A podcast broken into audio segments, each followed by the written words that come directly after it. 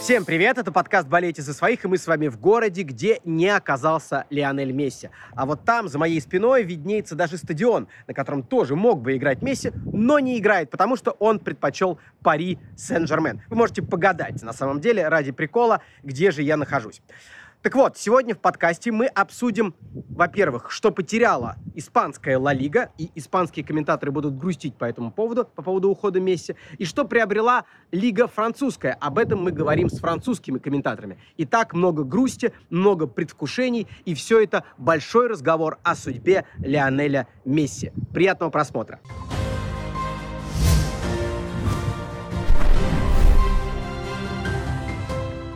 главный смысл такой вот дракон на, на типа на всю футболку. Я представляю, как они в этом играют и чувствуют себя, наверное, очень хорошо, несмотря на поражение по 10-0 в каждом матче. Можно быть говном, играя в таких майках, можете подумать. Да, абсолютно, абсолютно. Да, красиво. Так, ребят, но мы собрались, чтобы обсудить чуть более попсовые вещи, чем а, сборная Ботана и дизайн их а, маек. Э, мы собрались, чтобы обсудить э, уход Месси из Барселоны и переход его в ПСЖ, но нас интересует в первую очередь то, как он прощался со своим родным старым клубом э, и как он уезжал из Барселоны. Это случилось неделю назад, эта новость случилась неделю назад, и, кажется, она стала главной новостью вообще вне зависимости от сферы. Неважно, это футбол, спорт, политика, что угодно. Вот в тот день прошлый четверг, э, это, кажется, было самой главной новостью, и всю эту неделю оно оставалось где-то в топе всех новостей, и, хэштег Месси оставался в топе всех социальных сетей. Как лично вы восприняли эту новость, что, как вы это сами интерпретируете это событие? Вань. А, я лично, честно говоря, до последнего не верил потому что было уже много э, вот таких вот моментов, когда Месси то ли собирался уходить, то ли не собирался. История с э, Бюрофаксом и Бартомео была, мне кажется, максимально близкой, потому что это было похоже на конфликт. Сейчас как будто бы и конфликта не было, да, и сам Месси на прощальной пресс-конференции говорил, что типа, ну, просто нет выбора, нельзя никак по-другому сделать, даже если там отказаться от зарплаты или максимально ее снизить. В общем, как будто бы все опции они перепробовали, и ничего не получилось. Но вот до этого я не верил. Я думал, что это будет какой-то прям, не знаю, очередной акт драмы, который завершится благополучно. Поэтому я это отрицал. И, кстати, могу сказать, что, мне кажется, сейчас э, внимание всего мира переместилось на то, что происходит с Лео и с ПСЖ, все теперь пытаются понять, как они вообще себе это позволили э, с финансовой точки зрения, что будет э, с этой командой, как она вообще будет теперь играть с таким количеством новых трансферов, звезд. А в Барселоне э, совсем по-другому все, это другая динамика. Здесь вот все пытаются как-то пережить какой-то посттравматический синдром коллективный у всех.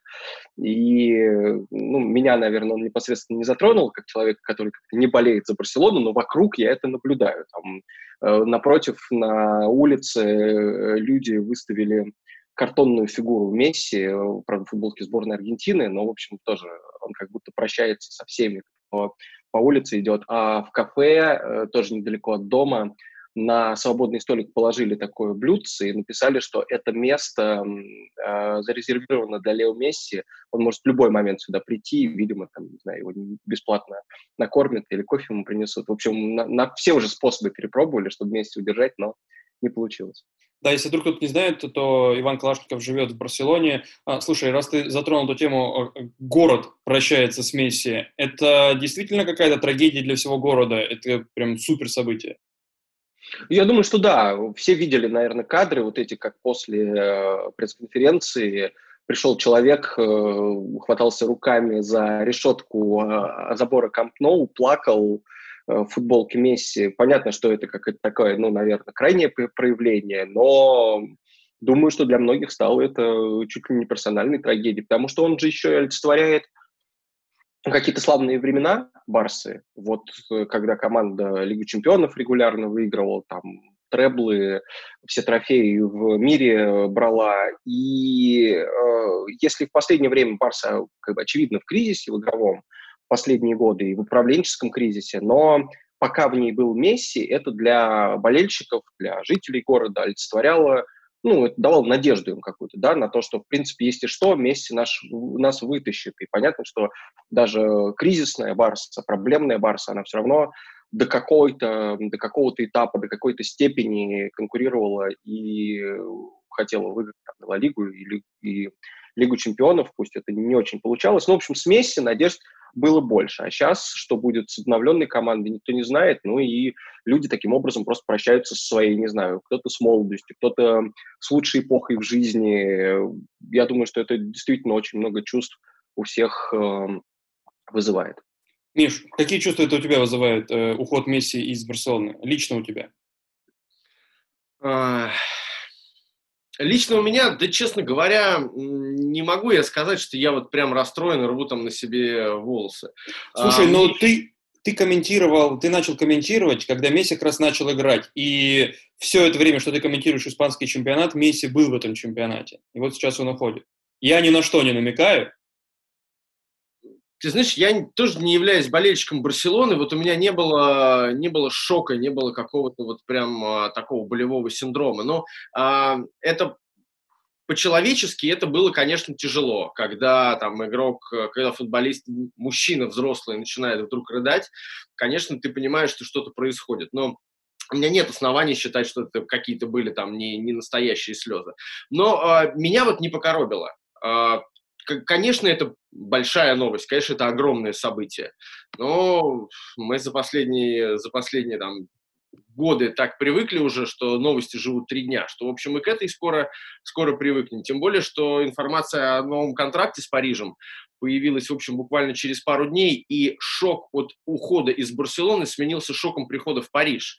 Поэтому это немножко такие, как бы, э, параллельные истории, но болельщиков Барселоны я понимаю разных. Есть разные. Те, которые ждали этого ухода, те, которые, в общем-то, его хотели раньше, на самом деле, чтобы он состоялся для того, чтобы э, запустить как бы процесс перемен в команде. Но то, как это произошло, это, конечно, ужасно обидно и по-человечески, и по всему.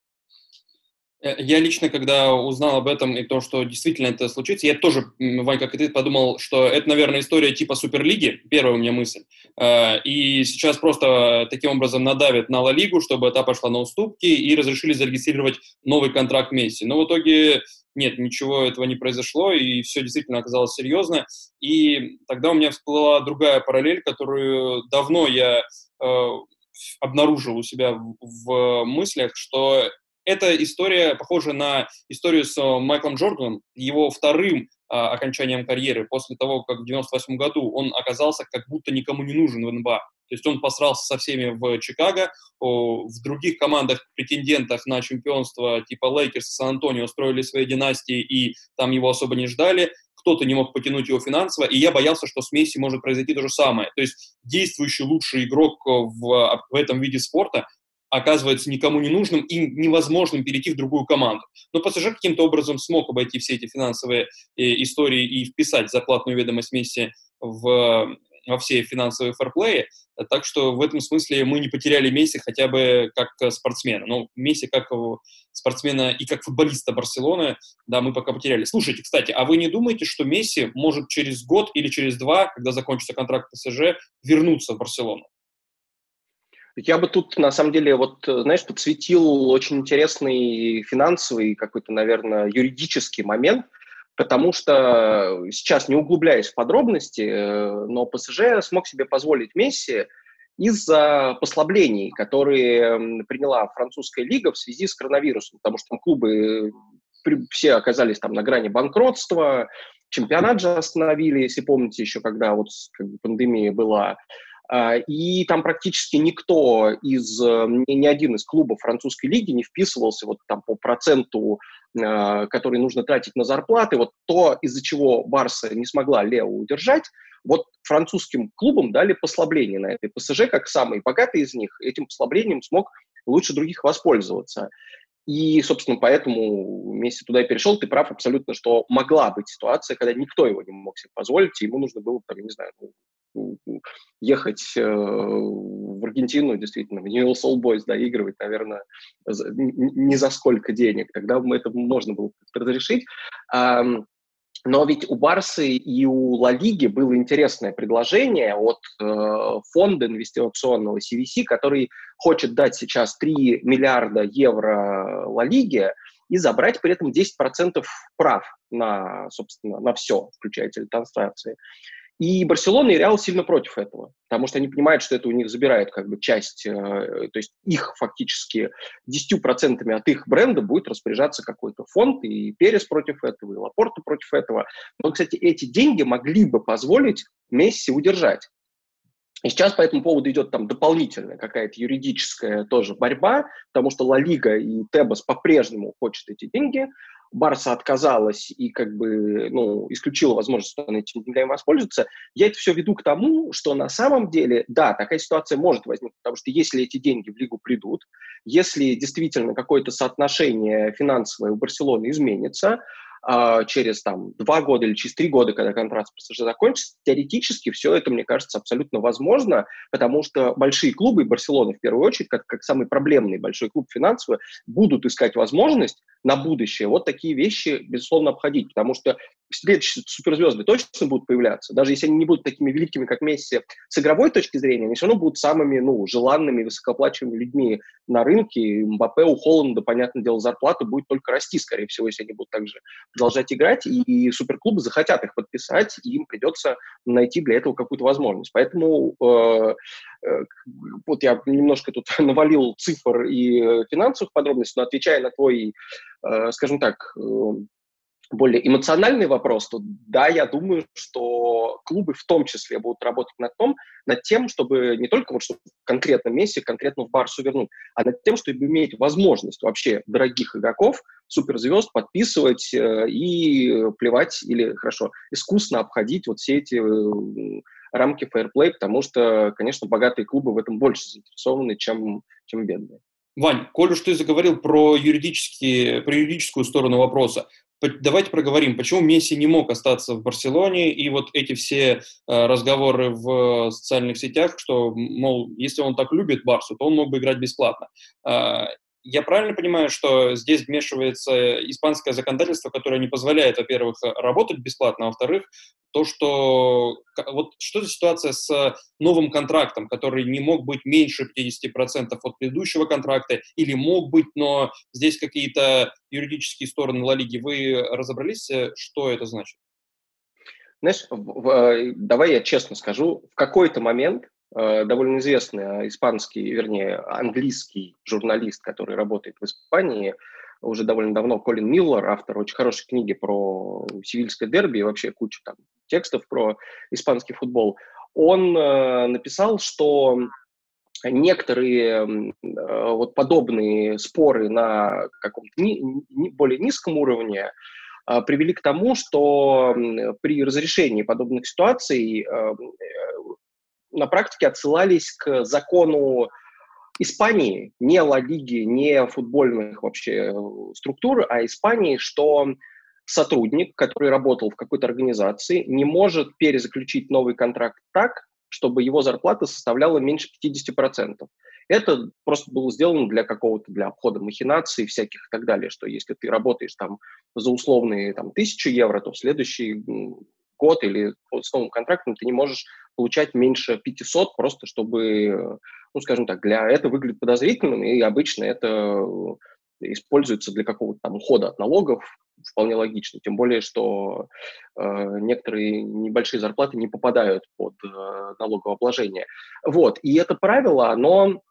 Вот Колин Миллер сначала написал, что это точно так же распространяется на э, на все, соответственно, зарплаты. И если даже Месси урежет свою зарплату на 50%, на что он согласился и сам об этом объявил на пресс-конференции, то все равно Барселона с такой суммой не вписывается вот в это условие, что зарплаты не должны составлять больше, чем 70% от, по-моему, оборота клуба, что ли, э, или от бюджета. И вот, но потом выяснилось, что эта информация не совсем правдива, она не применяется абсолютно ко всем контрактам, она имела отношение к конкретным спорам, которые там были разрешены. И, в принципе, наверное, Месси мог бы еще больше согласиться. Но главная проблема в том, что все эти урезания, они привели бы к тому, что Барса все равно не вписывается в потолок зарплаты. Я так понимаю, это главная проблема. Не то, что mm-hmm. там он бесплатно, а бесплатно, наверное, совсем уж бесплатно, вот чтобы ни за сколько. Я так понимаю, что просто он должен быть а, с, как наемником клуба, да, то есть он должен находиться в рабочих отношениях с клубом, чтобы иметь возможность, например, а, представлять какие-то там рекламные контракты, представлять интересы клуба, в, быть, э, скажем так, э, как это правильно сказать, по-русски, ассетом клуба, да, который, если, например, к ним приходят спонсоры, они знают, что они вместе могут использовать своих спонсорских компаниях и так далее, и так далее. В общем, я так понял, что это э, куда более сложная вещь, чем вот, вот это правило 50%, и фактически Месси должен был иметь нормальные рабочие отношения со своим работодателем, чтобы продолжать играть, и как бы совсем отказаться от зарплаты он не мог, а сильное уменьшение зарплаты все равно не позволило бы Барселоне вписаться в условия Ла Лиги. Вот ну да, это вот новый президент, собственно, новый старый президент Барселоны, а, Лапорта об этом и говорил, то, что сейчас их э, зарплатная ведомость составляет 110% от всех доходов, а по э, правилам Ла Лиги Барселона может э, тратить на зарплаты не более 70%. А если даже Месси они вот скинули этот э, контракт, и у них 95% а, остается, 95% всех своих доходов они э, тратят на э, зарплаты. И это тоже катастрофа, потому что они не могут зарегистрировать новичков. То есть они не могут Депая пока зарегистрировать, не могут Агуэра, Гарсию. Миш, как тебе кажется, что... С... Во-первых, я правильно понимаю, что Барселона сама себя довела до такого состояния, и в первую очередь она виновата э, за эту ситуацию. Она виновата в том, что Месси уходит сам клуб. Ну, конечно, конечно. И конкретно предыдущая администрация, которая зачем-то стала соревноваться в, с Реалом в строительстве Галактикус, э, это точно такая же. Барселона э, очень любила всегда говорить о том, что это больше, чем клуб, и это принципиально другой подход. Но вот при Бартомео это, это, это обычный подход большого кошелька, который сейчас приводит просто к катастрофе, потому что миллиард э, долгов, не в фигуральном смысле, а в прямом, миллиард двести, по-моему, там оставил Бартомео а, долгов новой администрации, игроки, с которыми не знают, что делать в футбольном смысле. А, Дембеле, наверное, хороший игрок, но а, то, какую он пользу приносит, и то, как его пытаются сейчас пристроить, говорит о том, что, в общем, наверное, с ним промахнулись. С Гризманом очень похожая ситуация. Много насыпали, заплатили кучу денег, с Каутинью такая же история. То есть просто недальновидная трансферная политика, которая, и не только трансферная, там ведь еще и строительство огромного, ну, такой большой проект по реконструкции а, Камп и превращение его в огромный а, спортивный центр, который, кстати, еще затевался, по-моему, при Лапорте. Но вот а, масштабы и строительство, и катастрофические масштабы он принял именно уже при Бартомео. Тут надо иметь в виду, что, конечно, никто не ожидал кризиса и никто не был к этому готов. И Барселона очень много потеряла. И э, там разговоры о том, что сокращать нужно было зарплату в марте прошлого года, они, в общем, довольно громко звучали в Барсе. То есть там ситуация была, ну, нездоровая. И, конечно, клуб виноват. В том числе подписывая, ну, откровенно, не то чтобы ненужных, но неудачные трансферы совершая за очень большие деньги и платя им большую зарплату. А как ты думаешь, Миша, может ли Барселона по футбольному выиграть от ухода Месси? Потому что, очевидно, при всех плюсах, которые он дает любой команде, в которой он играет, э, то, что он индивидуально может решить э, исход любого матча, и если он хорош, то его команда может победить любую другую команду. Но есть очевидные же минусы. То есть при Месси, нынешнем Месси, позднем Месси, э, невозможно строить современный прессинг, невозможно строить современную позиционную структуру атаки, очень сложно быть вариативным, а, как ты думаешь, что изменится в футбольном смысле в Барселоне? Ну, пускай теперь вот эти все вопросы решает Пари Сен-Жермен, а Барселона, если она сможет всех зарегистрировать, наконец, а, то мне кажется, что, ну, может быть, сразу а, Барселона, может быть, не выиграет в футбольном смысле, но у них сильная команда. Де Йонг сильный игрок. Депай проводит один из лучших, э, провел один из лучших сезонов в карьере. Гризман – это, безусловно, большой футболист. Агуэра хватит еще на несколько лет. Ансу Фати поправится. Педри сейчас незаменимый игрок э, для сборной на всех возрастах. Там хорошая, сильная команда. Э, посмотрите, например, Мадрида. Ему понадобилось время, чтобы понять, как жить без Криштиану. Они поняли. У них свои проблемы, но тем не менее в игровом смысле они поняли, на это уйдет какое-то время. В Барселоне будет то же самое, но мне кажется, в перспективе двух, трех, четырех, пяти лет э, Барселона вполне может снова стать вот именно в футбольном смысле топ-командой в Европе. Если ей удастся решить все свои финансовые вот эти вот неурядицы, всех зарегистрировать, вполне возможно. А, Вань, а как ты думаешь, будет ли, появится ли в Барселоне вот какой-то новый мессия, каким был Месси все это время, каким до этого был, условно, Роналдинью, и их переход такой очень плавно состоялся. Ну и до этого можно искать чуть, э, наверное, менее эпохальных, но тем не менее там и э, Ромарио, и э, Ривалдо и так далее. То есть будет ли кто-то, появится ли кто-то, вырастет ли из нынешних футболистов Барселоны, или может они кого-то приобретут, то есть, там, условно, Фати или Педри, кто-то из них может стать вот столь культовым персонажем, каким был Месси?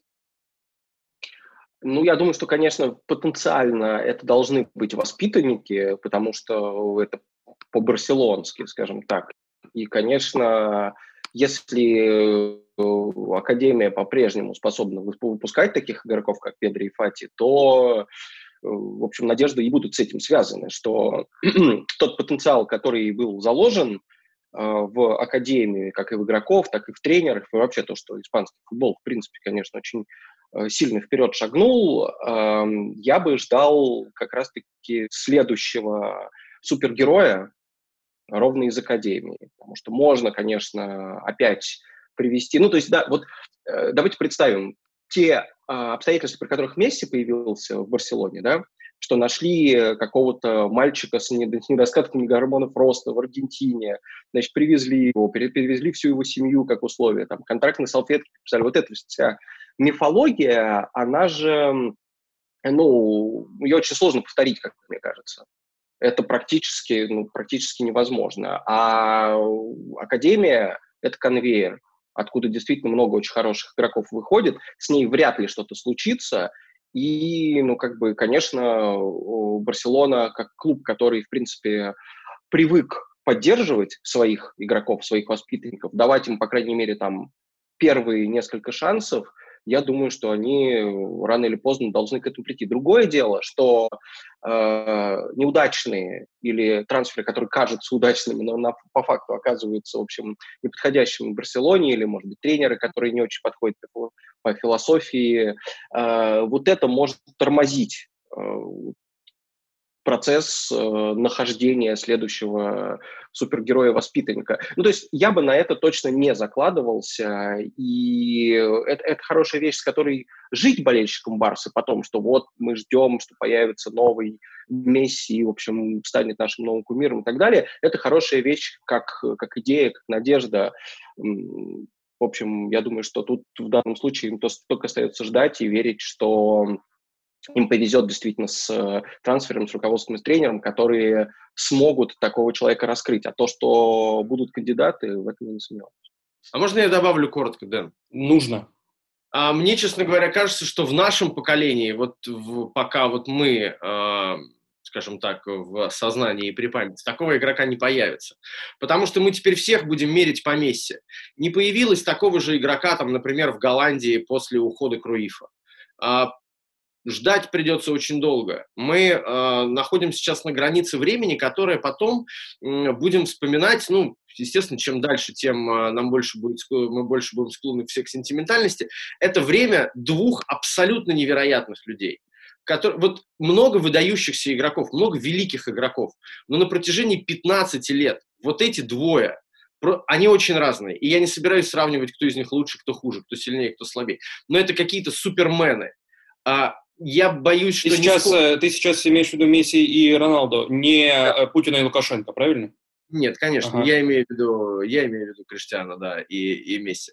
А, таких и до было совсем немного, если были. И я не уверен, что они появятся после. И в этом смысле мне кажется, что Барселоне не нужно ждать нового Мессии. Его может не быть. Его ведь и не было долго, а потом вот появился, и что Барселона, ну, понятно, что она там стала выигрывать трофеи и так далее, она, может быть, в момент своего расцвета, вот при э, Гвардиоле в, сезон, в нулевые годы, она, наверное, может быть, вообще была самой сильной клубной командой, командой в истории, может быть, не знаю, но я боюсь, что э, такой фигуры э, мы, наверное, на нашем веку можем не увидеть.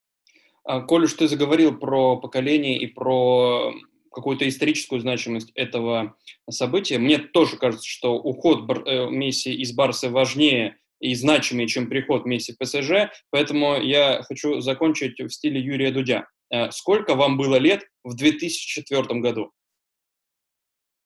Миш. В 2004? Да. 21. А сколько сейчас? О, Господи, а какой сейчас год? А, 38. Вань. 23 э, и 39. Ну вот, это время Месси в Барселоне. Михаил Поленов и Иван Калашников были в нашем подкасте. Меня зовут Искачанов. Всем спасибо. Саша, Рома, привет. Вы у нас комментаторы французского чемпионата. Какая ваша эмоция по поводу теперь, э, по поводу того, что вы теперь будете каждую неделю, кто-то из вас, комментировать матч с участием Лионеля Месси? Не знаю, Тимур, э, у, у кого у вас я комментатор французского чемпионата? Так, так, поясни.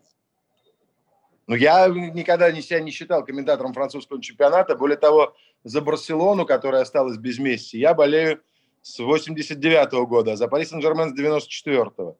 Э, я, конечно, рад за Пари Сен-Жермен, но я полагаю, что этот процесс ну, в моей душе очень разнородный. И Барселона осталась без Месси, Париж получил и заслужил Месси, я считаю. Но просто как-то ты напрасно меня поставил на какую-то изначально доску. Ром, тогда у тебя, может быть, по этому поводу более предметные мысли. Раз в вечность Нет, ну... Александр Иванович отправил, не, у Александра Ивановича тоже очень предметные мысли, и я так понимаю, что он начал болеть за Барселону, когда никакого месяца там еще, в принципе, и в помине не было, поэтому ничего страшного не произошло. Александр Иванович прекрасно знает и любит Барселону до Месси, во время Месси. Я уверен, полюбит Барселону после Месси, потому что Куман, мне кажется, сделает там хорошую команду. А, я действительно достаточно часто комментирую матч чемпионата Франции, часто попадается Пари Сен-Жермен, просто потому что канал выбирает часто именно этот клуб для показа матчей.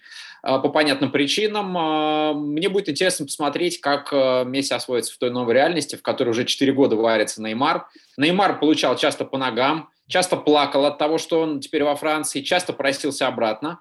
А, мне кажется, что Месси поведет себя более взросло, и французский футбол поведет э, себя в отношении Месси более взросло и уважительно, но все равно это будет очень интересный вызов, за которым будет любопытно следить.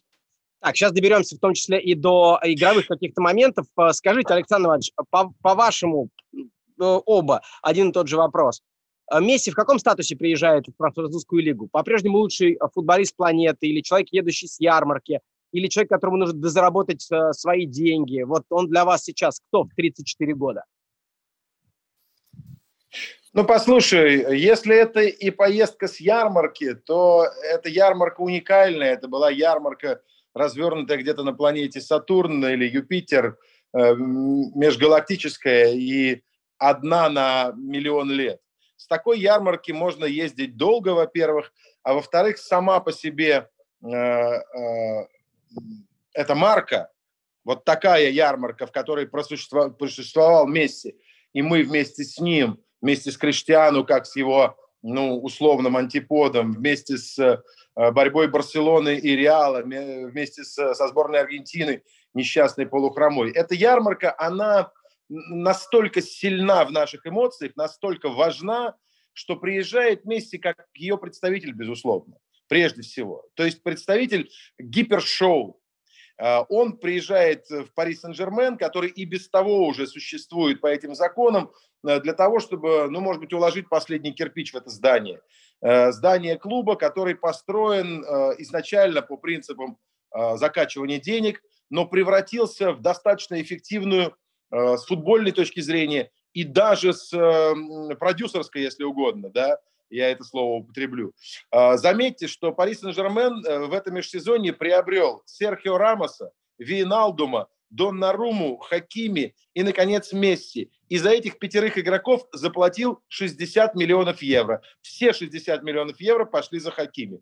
Потому что остальные Парижу достались бесплатно. Это ли не пример того, что в тех условиях, в которых существует клуб, когда своего чемпионата и своего надувного батута пространство типа английской премьер-лиги, где вокруг э, все кувыркаются в золоте, просто не существует, где есть гигантские ограничения по э, возможностям платить зарплаты и вообще по, э, скажем так, реализации своего богатства. И в этой всей среде получить и создать такую команду, которая дойдет до финала Лиги Чемпионов, которая в следующем году обыграет и Баварию, и Барселону, Э, это уже гигантское достижение. И Месси – это, конечно, вишенка на торте, а не какой-то человек, на которого все будут молиться, вокруг которого будут строить команду. Но я полагаю, что Месси успеет за вот те два, может быть, три года, которые он проведет, принести Парижу не только результат э, экономический, потому что футболок уже за два дня продали на две его зарплаты, а результат и футбольный тоже, потому что Месси способен играть ярко, и Месси немного переварился в Барселоне в последние 2-3 сезона, перестав быть частью хорошо выстроенной, моделированной команды, а став, скажем так, э, спасателем для молодежи. А сейчас он вновь попадает э, в такую галактику, среду, где он должен быть самим собой, где должен выигрывать. Александр, ты на все вопросы сразу решил ответить. А, Ром, а все-таки для тебя Месси сегодня в своем возрасте это, это кто? Я бы сказал, что вот подхватив последнюю мысль Ивановича, это, в принципе, наверное, уже человек, который ну, может э, открыть какой-то новый в себе этап и новый этап для команды. Но для меня это загадка, по большому счету, потому что мне кажется, что Месси был в лучшие годы Барселоны таким выражением ее гения вообще. Недаром часто говорили, что Месси очень хороший действительно как а, игрок одного клуба, игрок а, одной вот этой огромной гигантской футбольной истории, окруженный единомышленниками во всех смыслах, прежде всего в игровом смысле. А, мне кажется, что идея Галактикас, вот тут я с Ивановичем немножко поспорю, она немножко противоположна идее Барселоны, с которой свыкся на Месси. Это скорее идея мадридского Реала, представитель которого Серхио Рамос теперь тоже с ним в одной команде. Барселона все-таки была более единым организмом. Это не была Э, история э, звезд, набранных отовсюду, хотя понятно, что они были набраны отовсюду, но мне кажется, у них была какая-то более слиянная внутренняя идеология, а, которая сейчас пока в Пари Сен-Жермен не просматривается. То есть, э, грубо говоря, можно сказать, что Месси перешел в Реал, только этот Реал теперь находится в Париже.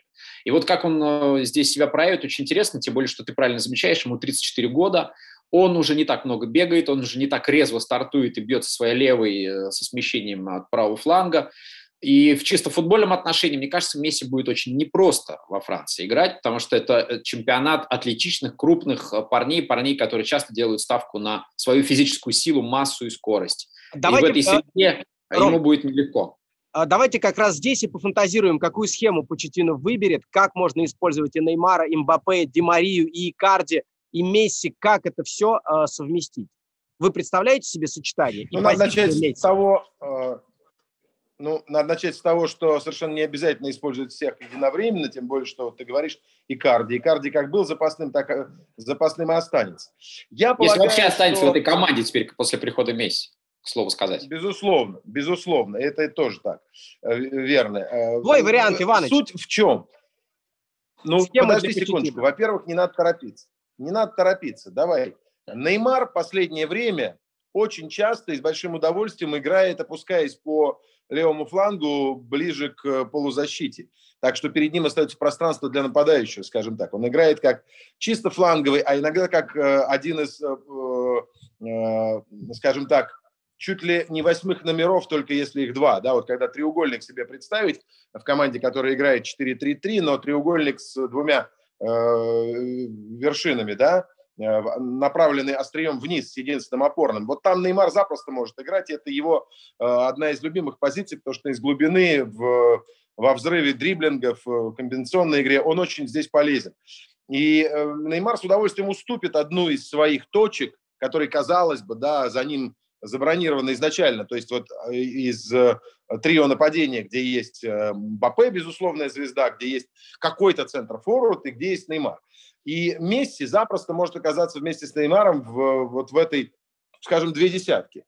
С э, Мбаппе на острие. Я тоже не удивлюсь, хотя Мбаппе, пожалуй, эффективнее справа. Может Месси оказаться сам справа, Неймар слева, а Мбаппе чуть в глубине, и можно играть еще э, с э, сложной так называемой девяткой. Э, можно использовать Демарию в этой роли. Можно использовать, э, там же на самом деле всеми этими игроками э, все не ограничивается. И Пари Сен-Жермен сейчас как-то укомплектован совершенно дико. Но потом подумать, что такое Хакими. Вы не забывайте об этом. Хакими – это человек, который закрывает полностью фланг. И ставить Месси направо тоже неверно. То есть у Парижа есть куча вариантов, и мне кажется, тот факт, что у Парижа нет сверхзадачи играть в каждом матче на пределе, а то, что у нее есть чемпионат Франции, где можно экспериментировать, где можно даже проиграть чемпионат, ничего страшного. Можно по дистанции э, много матчей провести вот в таком ключе. Он позволяет Почетино сейчас попробовать в ближайшие 10 туров и даже на старте Лиги Чемпионов очень разные варианты. И я бы, э, было бы странно, если бы он остановился на каком-то одном. Он их попробует, выберет 2-3 и их будет использовать вплоть до финала Лиги Чемпионов, я надеюсь. То есть их будет несколько. Месси будет и десяткой, и справа, и, может быть, даже еще глубже. Так, Саша сначала 100%. обыграл Париж, Парижем, обыграл Баварию с Барселоной, теперь уже отправил их в финал Лиги Чемпионов. Сейчас до этого доберемся. Ром, твой тактический рисунок с использованием Месси оптимальный, а, как он? Абсолютно согласен с Александром Ивановичем. Нет смысла вообще говорить о какой-то идеальной оптимальной схеме для Пари Сен-Жермен. Много разных задач, много разных матчей, очень много сильных игроков, которых не уместить уже даже в два состава. Ну, это не И проблема. Думаю, это не проблема, потому что э, задача, которая стоит перед э, Почетину и которая стояла перед всеми предыдущими главными тренерами Пари Сен-Жермен, выиграть Лигу чемпионов.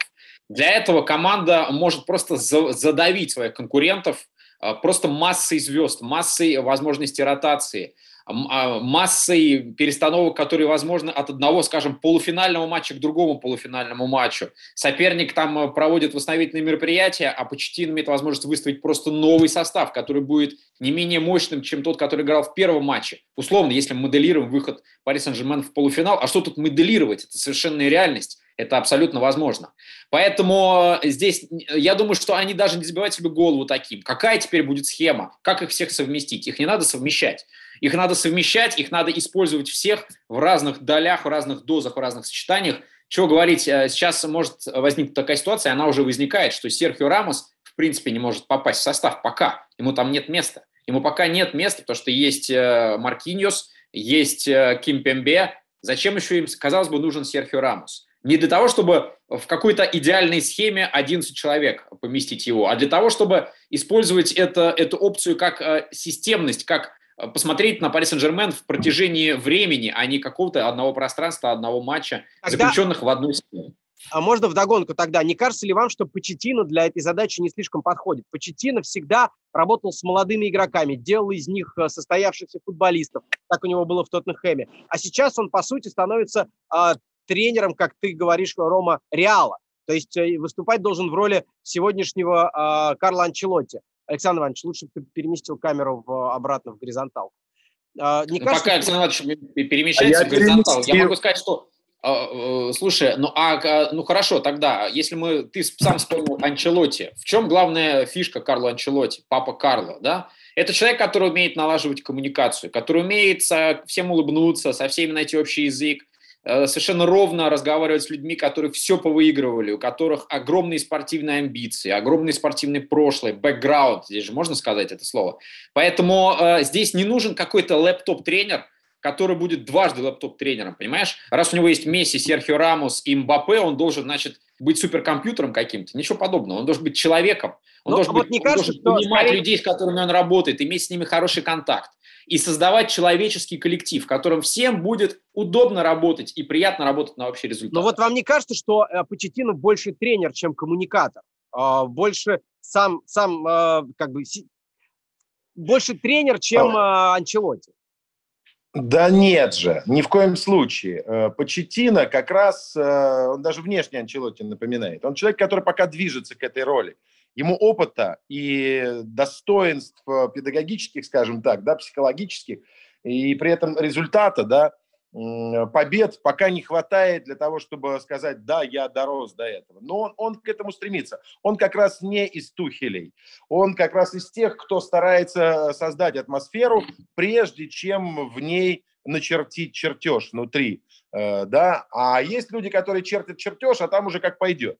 И в этом смысле они бывают очень успешны. Но это другая э, история. И для команд типа Галактикас, я, кстати, не согласен впрямую со сравнением Пари Сен-Жермен с Реалом, как, ну, как организмом, как институтом, но что-то в этом есть. Для Галактикас, конечно же, именно такой э, человек, модератор, человек, который э, способен удержать все эмоции и, наоборот, развить их в положительную сторону, это важнее э, человека, который нарисует состав.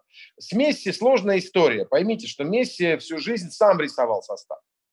Э, он так живет, потому что он понимает игру, и если кто-то понимает ее иначе, то он выпадает из ее модели, и Месси не может, не то чтобы ему, что называется, не нравится с ним играть, некомфортно, он просто не может себя э, проявить и его заставить проявить лучшую игру. Ведь Месси же не только реализатор, да, Месси не кикер, да, который бьет по воротам, как в американском футболе есть отдельная профессия. Он человек, который создает нити, который плетет паутину. И в этой паутине, если кто-то разбегается в другую сторону, не понимает и не включается тогда, когда это нужно ему, то он сам, этот игрок, партнер Месси, не получит ничего. И Месси будет наполовину э, эффективен. Поэтому у него не всегда получалась сборная Аргентины. Но здесь э, Барселону не стоит ждать которая сама по себе вот так рождается э, вместе с Месси, потому что он научился и напитался футболу вместе с Хави Иньестой. Они все это научили сделать для себя и для остальных. Но сейчас э, Месси придется, наверное, э, немножко часть своего вот этого таланта оставить за воротами. Ему нужно в первое время быть именно тем, кто Э, даст э, и шоу, и даст результат. Забьется штрафного, э, разыграет какую-то невероятную стенку, перекинет вратаря, что-то сделает такое, что заставит наслаждаться не игрой, а моментом.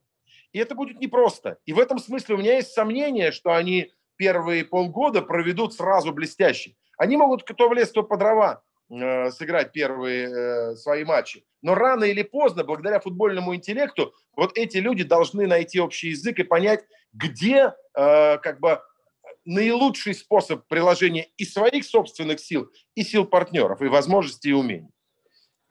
А, и последнее, коллеги. Ваш прогноз, а, что случится? Будет ли он лучшим бомбардиром команды Месси? Выиграют ли они, наконец, Лигу чемпионов? А, ну, если мы не, не ставим в, в главу угла внутренние турниры. Что произойдет? Мне кажется, к лучшему бомбардирству он просто сам не будет сильно рваться, но так может случиться.